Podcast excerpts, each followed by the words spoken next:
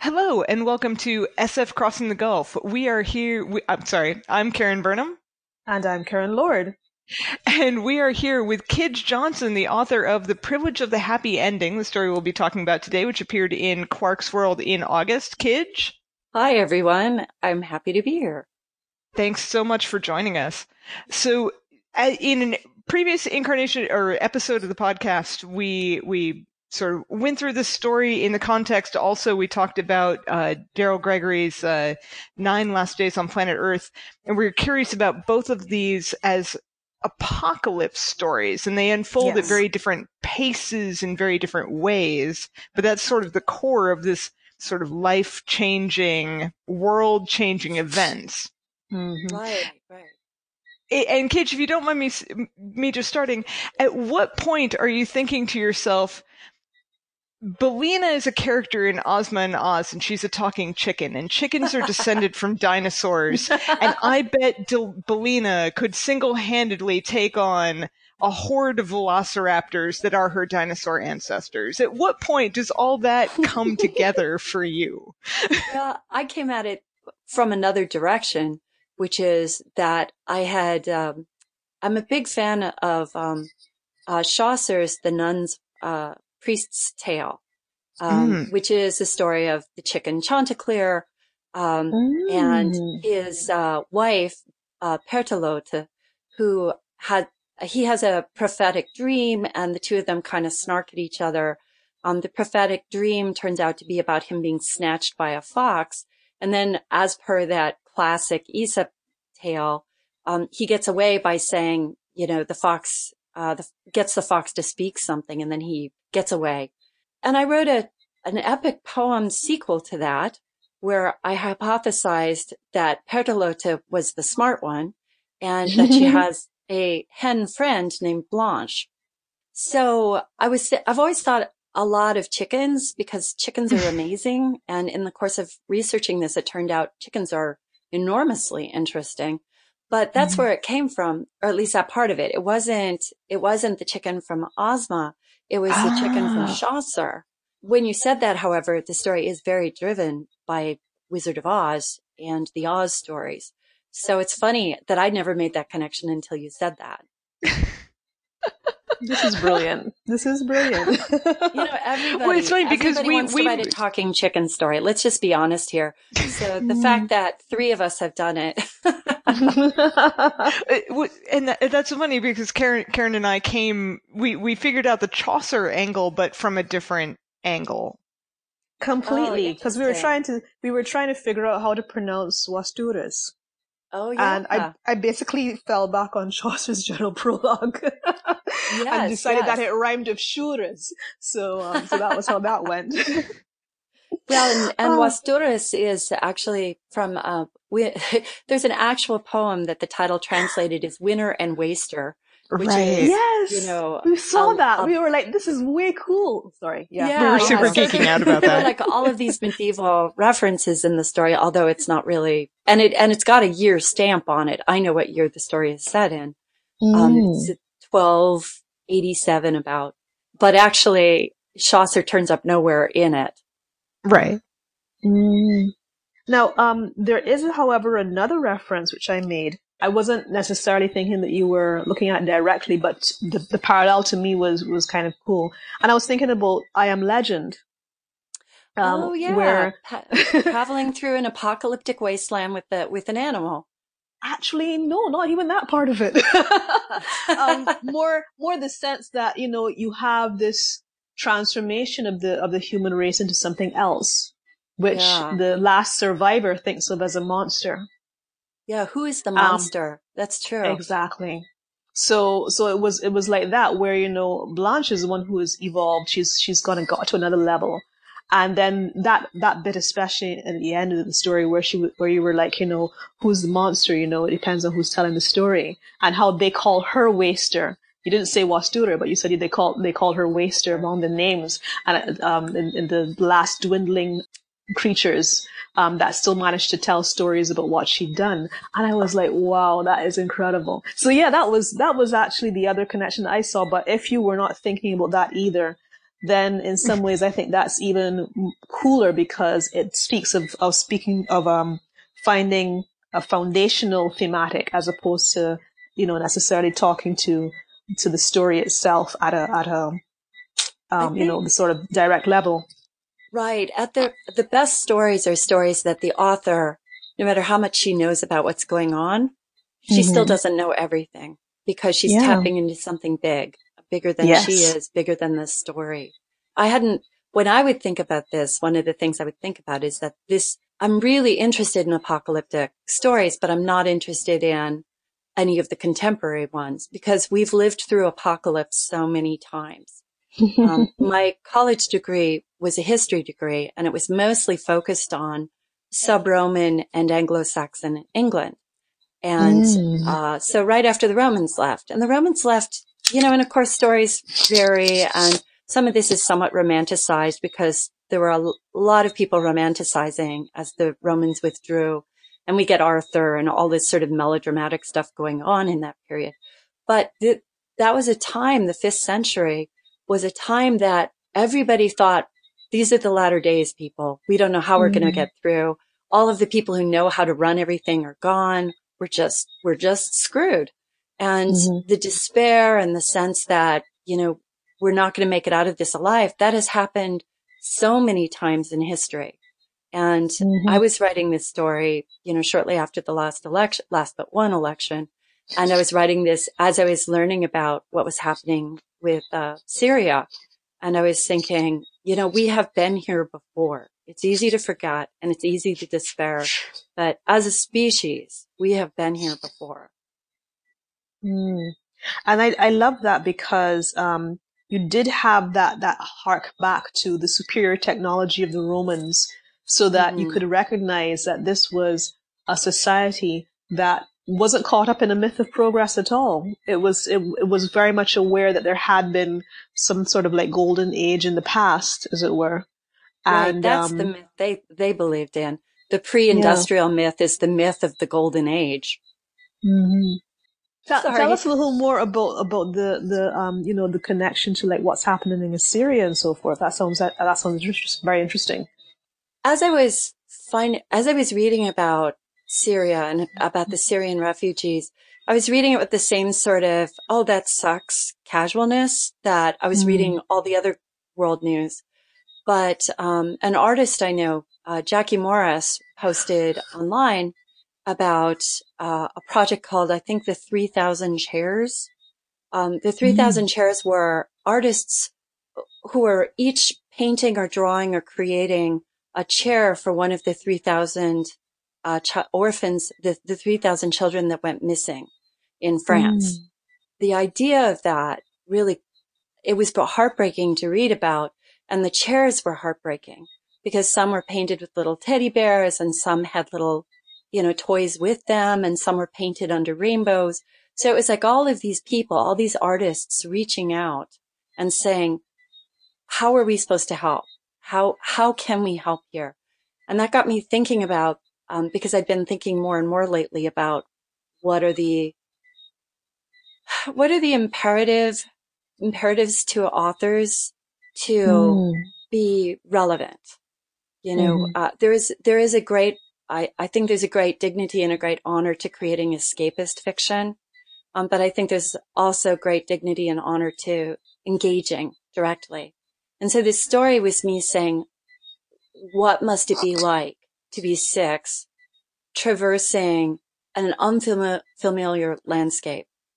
And I found I couldn't do it without Blanche because mm. I could not, I could not bear to set Ada loose without somebody, some mm-hmm. sensible person mm-hmm. with her. Because a six year old is just not, there's, there's no story that ends happily that starts with the six year old orphan alone. You know, they're just, yeah. they're dark. I mean, Oz works because they all get away to Oz, but Oz is not a real place. Mm-hmm. Sorry. Sorry to spoil it, everybody. No, this elevates it this makes it more amazing because we, I, the question you just said about, um, well, you say the relevance of, of what authors do, um, I think of it almost as what's the purpose because when when the world gets a bit dire, sometimes you do look at what you're doing as a career and say, um, you know, I'm not necessarily saving lives. I'm not necessarily, um, you know, fighting the power in ways that are very dramatic and obvious. Is what I do important? But empathy is our job, isn't it? Um, um, opening the window, opening the eyes of people to to what is happening and putting it in a form that really presses a fingerprint on the heart. So, um, so this, this is, this is actually makes the story even dearer to me to tell the truth. Oh, that's nice. I think that the purpose of, if you had asked me 10 years ago what the purpose of art was, I would say there's something wrong with you if you think art has to have a purpose. You know, oh. why, why does everything have to have meaning and significance? But I think that everything does. It's just a matter that not every there are so many different ways to mean and so many mm-hmm. different things that meaning can do for us. And I do strongly believe escapism is a valid, you know, is a valid art form. Um, but mm-hmm. I, but I find that I can't just write escapist literature. I can't, mm-hmm. I have to kind of go back and forth between something that is comforting and then something that's not. Mm-hmm. Well, Blanche was actually hugely comforting to me because mm-hmm. although I didn't quite see her as a kind of guardian angel with complete superpowers to make sure that nothing happened to her charge, there was still this sense of, oh, thank God, somebody's looking out for her. Right. And, um, and I mean, you did balance it because you did kind of continue to warn us as, as a sort of a, you know, narrator commentary. You did kind of warn us at every step how many dangers still lurked for not just just for the not just for a protagonist, but for every so-called minor character. And as an author who has always been very much, um, you know, in the corner of the minor character, you know, deserving of full expression and, and full life, even if that life is not all shown on on stage, um, that also touched me. Um, oh. because, you know, you do have people who just sort of like cross your tail for about five scenes and then their job is done, they disappear.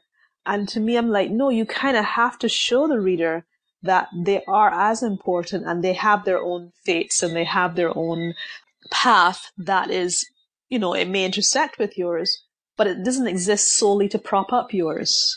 Um, right. Um, so I really, really enjoyed that aspect of it. That's exactly what I what I think and what I was thinking while I was writing this. Um, so you're spot on. It really bothered me, bothers me when I read stories or, or games or movies or pretty much anything.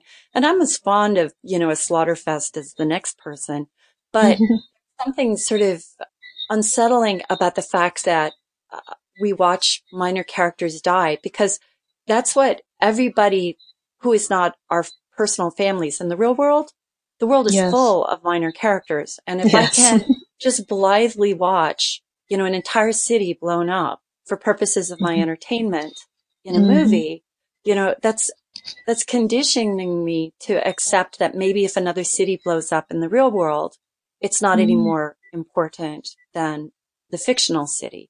And I know it's yeah. not quite that simple, but I do think that, that minor characters, just like every other person that I don't know in this world, have a legitimacy and every one of them has a story. I've always thought that. And so this was an attempt to say, you know, everybody has a story and it's not, not simple.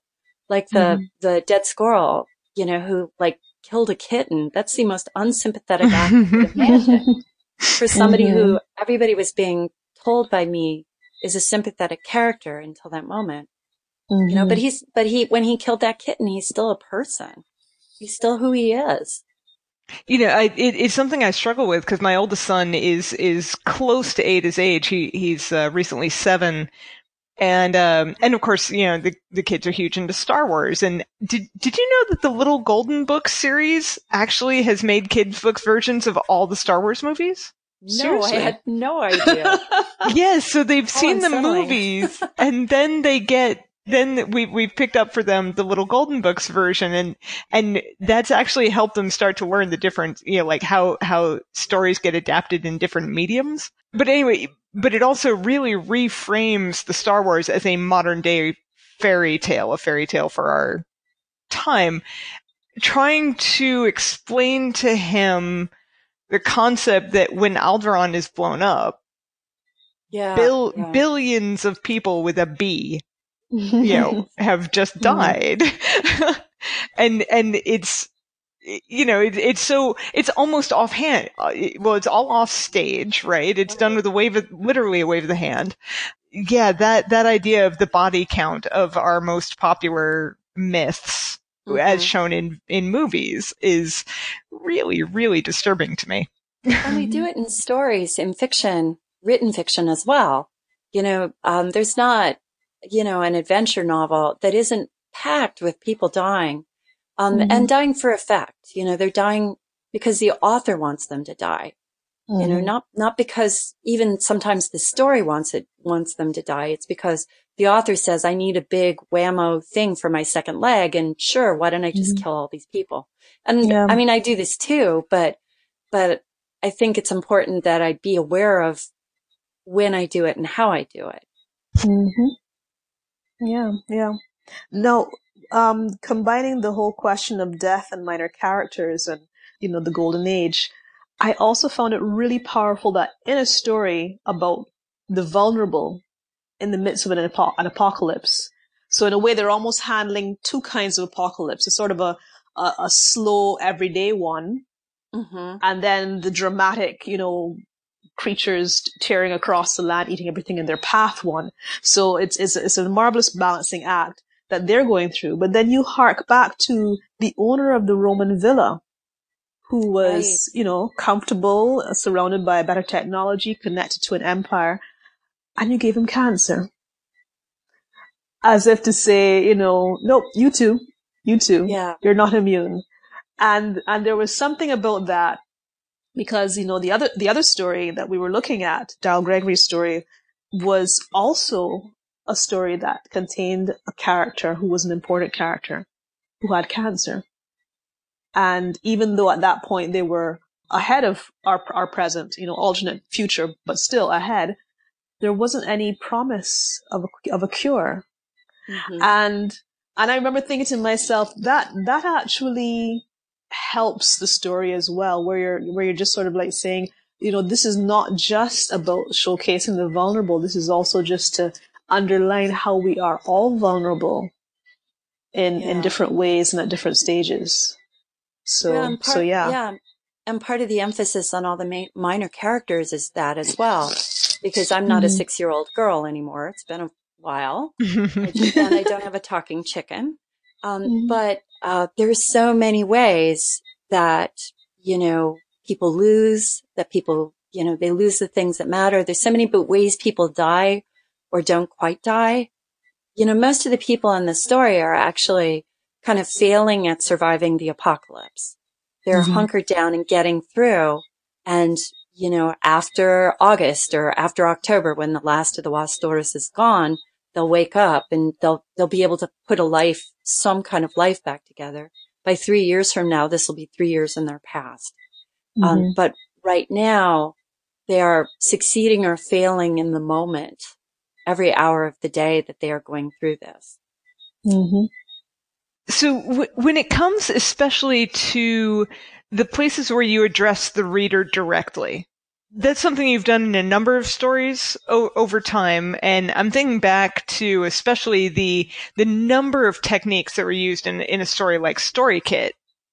Oh, yeah. Um, you know, which also goes back to a very, you know, an, a- an ancient literature and then, you know, sort of viscerally brings it into a way that a modern reader will just get, you know, a, a bit of a gun, gut punch by. Um, when you're all the meta commentary, uh, one one of the ones I love is is that first runner who's bringing the news, and you say, you know, his name is is it Hardurt? Hard I forget. yeah. Yeah, it's hard his, his name is Hardurt, which may not matter to you, but it matters to him. yes. um, but that you, you're you're talking very specifically to the reader. When you're using that particular technique, what what are what's going through your mind? And I've been, you're right. I've been using it a fair amount lately. It's a, it's an old tradition because even things like, I mean, I reread Wind in the Willows a million times when I was working on Riverbank. Grahame does it. He Mm. addresses the reader Yes. directly. In fact, mm-hmm. many books address the reader directly, but they, but they just do it once or they do it twice. Reader, I married him. Um, mm-hmm. you know, we see it again and again. So it's a, a very old and a tradition that never needed to be explained away. But I found that using it, I, the things I gained from it are the ability to shake the reader up because um, mm-hmm. anytime I address the reader, I lose some readers, but I also am by breaking the fourth wall, I'm I'm estranging them from the the passive uh, reception of the story, um, mm-hmm. um, because now they have to say, and and the most the most resistant thing they'll say is not me. I'm not feeling that. If I say you're feeling this, and that's mm-hmm. fair. But most of the time, what's happening is they're saying, "Oh, okay, now I have to read in a different way." Instead mm-hmm. of in an mm-hmm. immersive way, I now have to read in an estranged way by being addressed like this. So, so in this story, actually, it went through a lot of iterations. Um, and kudos to Jonathan Strahan, even if he didn't buy it in the end, because, um, originally I was trying to do way too many things with the invasive authorial voice. I was trying to sort of engage with the Fred Pohl story, Day Million, mm, mm-hmm. because it's got this incredible, almost final line where essentially he's, he's talking about the far future and he's having to interpret every single word in his story. And by the very end, he says, you know, I know this all sounds really strange and depraved to you, but how do you imagine you look? You know, um, you know, how would you look to Attila the Hun? How would you look to the people of a thousand years ago? And so mm-hmm. originally the story I was doing, trying to do two things, which is engage with the idea of how people, you think you've changed so much, but you, you haven't, or you think you've changed so much and you have, what makes you think you understand this? But then also this idea that, you know, stories are packed with real people. And if you are not, if you are treating them as, you know, playing pieces in a game, then you're missing the point of fiction. Um, mm-hmm. so I ended up after going back and forth with Jonathan about this a million times, I ended up stripping out the day million idea and instead uh, really focusing on the other idea. And um, I feel like, I mean, I do feel that this is one way that we, this is the gift that we as writers have. Ours is a media that, it, that doesn't have the advantage of a big visual. It doesn't have music backing it up. It doesn't have the interaction of the game. But what it mm-hmm. does have is the ability to encapsulate a single vision and it has the ability to break the wall whenever it likes. Um, mm-hmm. because it's already by virtue of reading characters on a screen or characters on a page, it's already asking a lot of the reader. So it can ask more. It's like mm-hmm. writing experimental fiction. You can ask more when you are creating a story that demands more. Period. I am I am going to engage with what you said and also point out that the technique you're using for me does this thing where I do feel that it, it comes alive in a way where because I do come from an oral tradition. So mm-hmm. I enjoy being addressed directly the, by the narrator all the time. Um, mm-hmm. and it makes me feel as if I'm not just looking at it on stage, but that I'm sitting really close to the stage. and, um, yes. and the, and the actors are willing to engage with me. And one of the things that I absolutely loved about this story is, is your use of language. Because it is, it is, there are some stories that you love to read, and then there's some stories that you love to read out loud. Yes, yeah. And, and when I was like taking little bits to like read out loud for the podcast, I was like, well, Karen can testify to this, how my voice just changed. and, that's, that's and, and just like, you know, just like became completely, um, a different person as I, as I was speaking this thing out. And as I said, as, as an author who comes from an oral tradition, that really, really just captured me. Karen and I have, have, you know, uh, discussed many, many stories over three or four seasons of of uh, SF Crossing the Gulf, and this story we both found as we we did our individual deep dives, you know, sort of reread and and for detail, that we just pulled out so many poll quotes. Yes, because they were so good. yes, it's like you can't tell the whole story without this quote, and and Kij is just putting it so much better than we could summarize. So we'll just yes pull the quote. We'll just read it to you. We'll just read it to you. You'll enjoy this. Trust us. Exactly. Trust us. Um, yeah. I think that I don't, I've never thought of it quite this way, but I was raised by, my dad was a minister. And, Oh. um, so I sat in church, you know, often bored out of my senses. And by the Mhm. time I was 16, thinking about boys. Um, but I, but, uh, my experience was, you know, my dad speaking and Mhm. his voice telling stories, you know, and the Mhm. stories were out of the Bible or they were parables. He was a very thoughtful man. And so most of his sermons were very philosophical, but I associate the spoken voice with stories as well. Um, that said, my mother, who was a librarian, never read to us. Um, she said she Oh. thinks that the reason why Rich and I, uh, my brother and I, uh, became such passionate readers is that in that family, mom and dad both just read all the time, but they didn't share. Mhm. And so we, learned how to- we learned how to read uh, just out of defense. But when I went to college, I, I got involved in radio and got used to the sound of my own voice, but always only with a script or something. I like reading. I don't like improvising very well.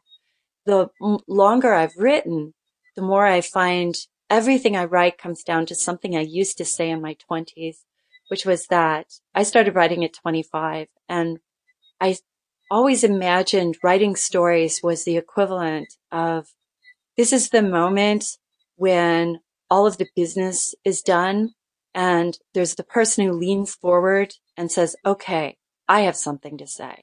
And Mm. everybody's ears perk up and stories have that or can have that gravitas. And that's how I always think when I'm any story I've ever published, I have written with that, that moment of leaning forward and saying, sit down, be quiet. I have a story to tell you. And the, Yeah, set- yeah. the notion that everybody's ears and the room tightens and the firelight, you know, focuses Mhm. and Mhm. um, the sounds go away.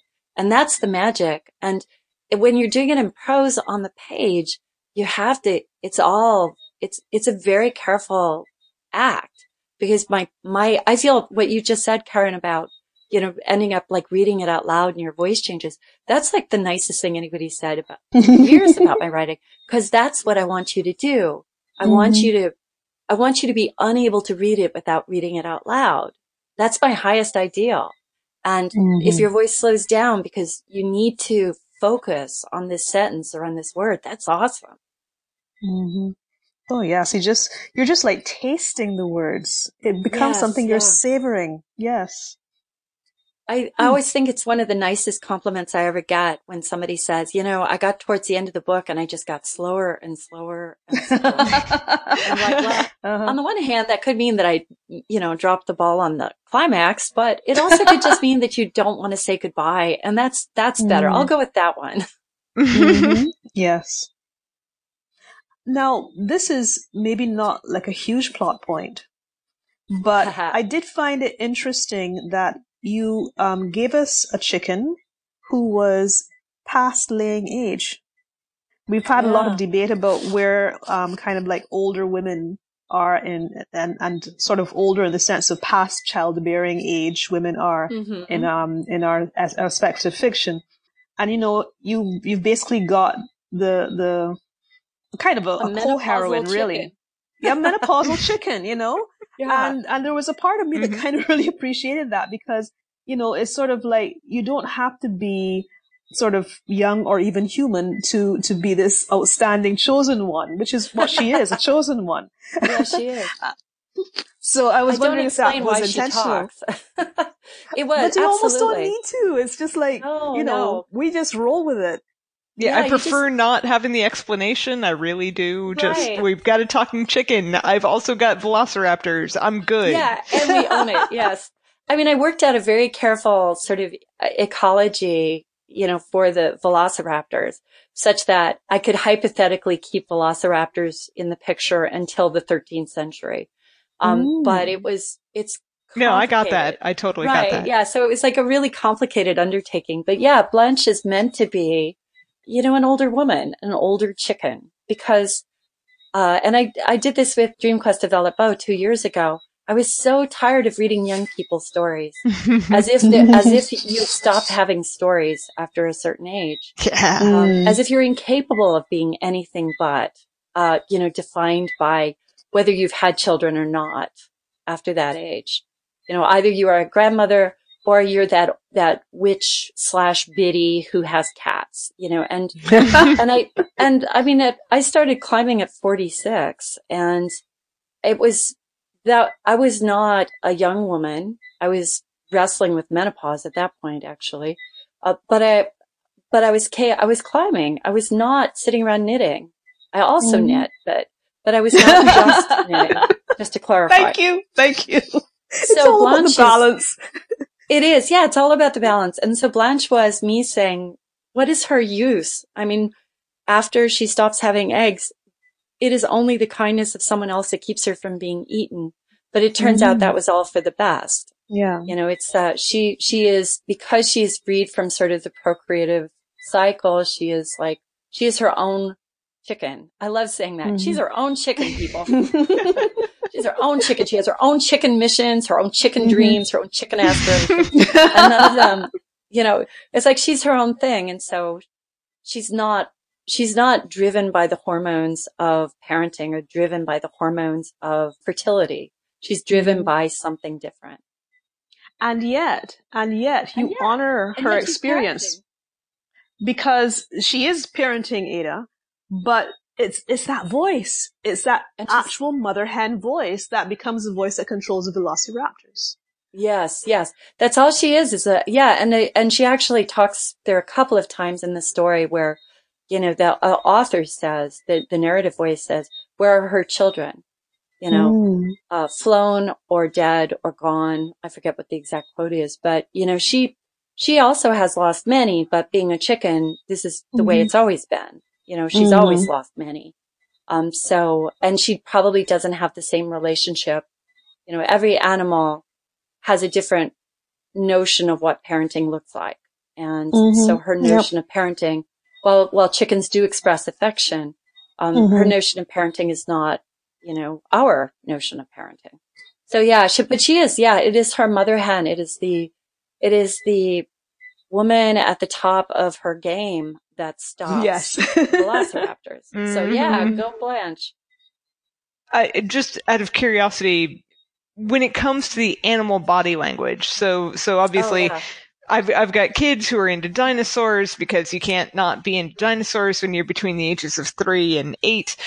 You know, so we all know that theropods became birds, uh, mm-hmm. evolutionarily speaking.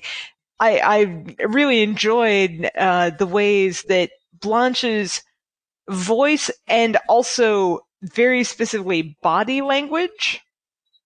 Oh yeah. Translated between you know her and what you could almost imagine as this sort of uh, you know less not less evolved, but you know, different branch of evolution, but you know, similar related. Was there particular research that you that you did, or was it just sort of uh, uh you know oh, the, the zeitgeist? You know I, I I figured there was particular research. research. Um, I was just guessing. So many books about chickens and more. I read, um, I read all of these things. It turns out that if you get into like agriculture, chickens are kind of like a really interesting topic to people. And I found out a lot of things that I wasn't able to use in this directly. Like, for instance, did you know that chickens have more than 25 different vocalizations? And okay. uh, based on things like who they're talking to, who else is present, um, chickens will do a thing where if there's a hawk in the sky, um, if there's a rooster and hens, the rooster will give an alert. There's a specific sound they use for uh, overflying predators. And that, that rooster will give that sound and the hen and all the chicks will run and hide. However, if that rooster is there with nothing but other roosters, he will not give it. He will just, he will sidle into the shadows somewhere and he will just hang out, waiting to see what happens next. So, I mean, they're, they're actually remarkably complicated and they have these, and they lie. They, um, uh, I also, I mean, many of these are just, that stuff was from, what would you call it, like actual scientific papers. But anecdotally, I know a story of a, a chicken that uh, died of grief, that she had hmm. a fa- best friend, you know, sweetheart chicken friend. And when the chicken friend died, she, uh, she had seen the, the chicken's body taken away through a fence and she walked to that fence and she stayed there and starved to death, waiting oh, no. for her. Yeah. I mean, it's like they're not, we don't know what that means because we are not mm-hmm. inside right. the chicken's head, but mm-hmm. we do know that they are feeling things, you know, that there mm-hmm. are things going on that, that are outside of our ken. Mm-hmm. So there were a lot of research things. And I will say also Alice Walker had written this fantastic book about chickens, a memoir about keeping chickens, which I found really enjoyable. But there were a lot of, I had a lot of books about chickens at one point. I kind I of could figured. even tell you her breed. I don't remember the name anymore, but that, but it was an actual 12th century breed. Ooh, okay, cool. And and I do have to say, I did, I a, a, few weeks ago, I listened to a, a really good podcast on um, animal communication and the idea that every every time animal researchers are like, "Hey, animals do this thing that's just like humans," and and then other researchers go, "Ah, well, we're we're redefining what makes humans unique." Exactly. That is, I mean, that's yeah. a preoccupation of my writing just generally. It's like how how we just keep moving the bar for what human looks like based on who we want yeah. on one side and who we want on the other oh, side. Oh gosh, that's yes. so and it's, uh, I mean, it's like as, as we find more and more things are, are even by our standards sentient. And as we now have documentation, because YouTube has been a fantastic because 50 years ago, if I had said to you, I know a chicken that died of grief, you would have said that's anecdotal evidence and now I show you the video. Or I know a crow that made tools and used it to do mm-hmm. things. And mm. people say, oh, that's just anecdotal. Pics or it didn't happen. But now we have pics. We have right. and now one thing as we're we're sort of perhaps starting to to draw this to a close, I, I love the statement at the end that the happy ending depends on when the author chooses to write oh, yeah. the end. Yeah. Mm-hmm. because you point out, you know, what happens to Blanche, eh, eh, what happens to Blanche anyway, what happens to Ada anyway, no matter how they died, they're, they're dead by the time we're reading the story. Mm-hmm. Yeah, yeah. It was, I had a long, a long wrestle with the lot, with the ending of the story. Um, this must have been a hard one to end. yeah, it was because I honestly, I'd gotten to the point where I knew that Blanche was going to come down like the avenging angel and just say, "You all need to die." But I had to get the mm-hmm. language. It had to. I had to have her say the exact right thing, and because the the Wastor, the uttermost queen's words were quite complex. What she's saying is, "Go forth, find a new cave, breed, you know, 17 years from now, when your next litter comes up, they will do the same thing. You know, it's like, mm-hmm. so you need not to be here because this is my terrain. Um, but you need to thrive somewhere else. And, uh, and it's a complicated thing she's asking. And so Blanche had to have a very simple way to stop all of it. And that was hard. I mean, it was hard to come mm-hmm. up with that anyway.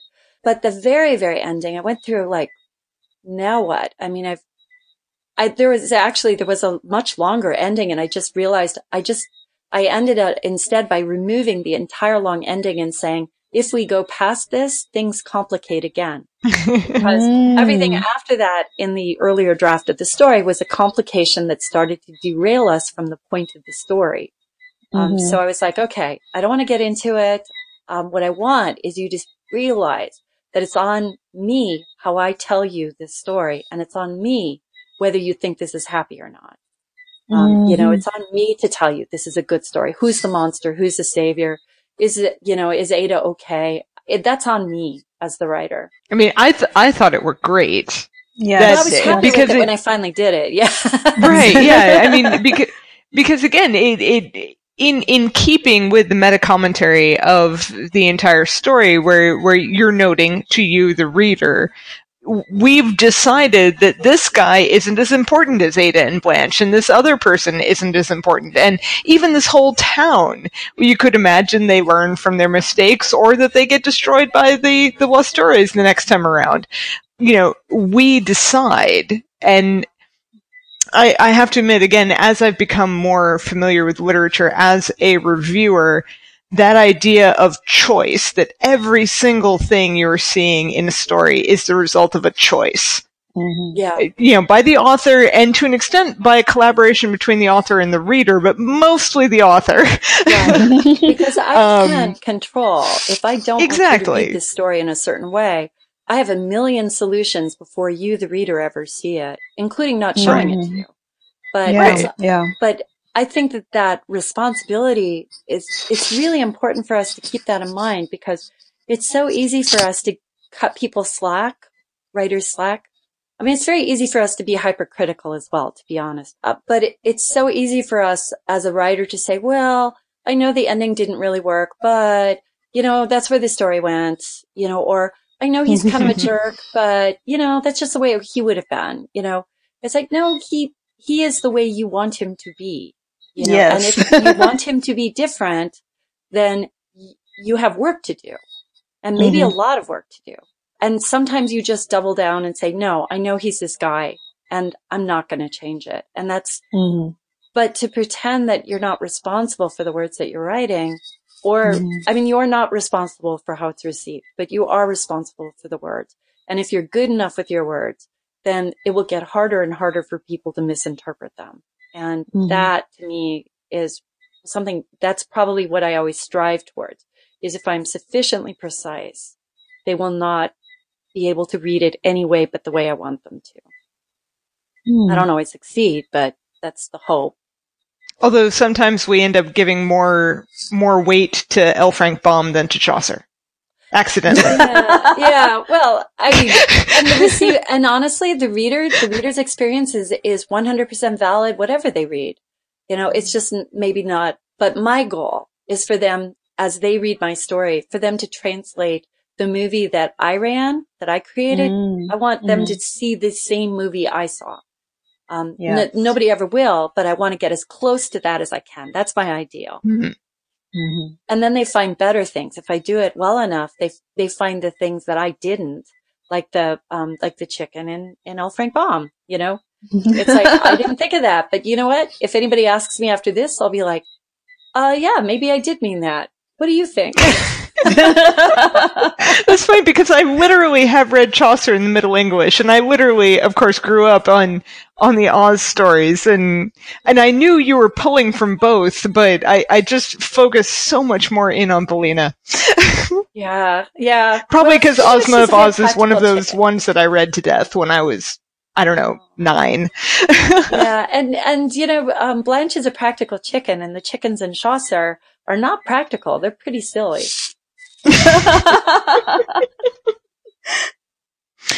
As we're we're sort of drawing this particular conversation to an end, Karen, was there any other points that you wanted to bring up or or questions? No, um, I really just want to say again that I really, really enjoyed this story and and enjoyed it on two levels. There are stories I enjoy as a reader, and there are stories I enjoy as an author because I'm looking at the craft and this satisfied in both respects. So I thank you very much for having written this. Oh well, and thank you so much too. Uh, right. So, Kij, thanks so much for, for making time. I, I know, mm-hmm. you know, this particular period for you, you've been all over the place. Is there anything that you want people to be aware of that's coming out soon or that you're working on now? You know, I'm, I was supposed to be working on a project all fall, but, um, instead I've just been traveling. So I don't really have it. I'm working on a sequel to The Riverbank called The American Tour, but that could be down the road a ways because even after I'm done, the artist will have to do the art. After that, mm. I don't know. The jury's kind of out right now about well, what the next big project is. Um, actually, could you could you oh, yeah. even just give us a blurb on the Riverbank? Oh, okay.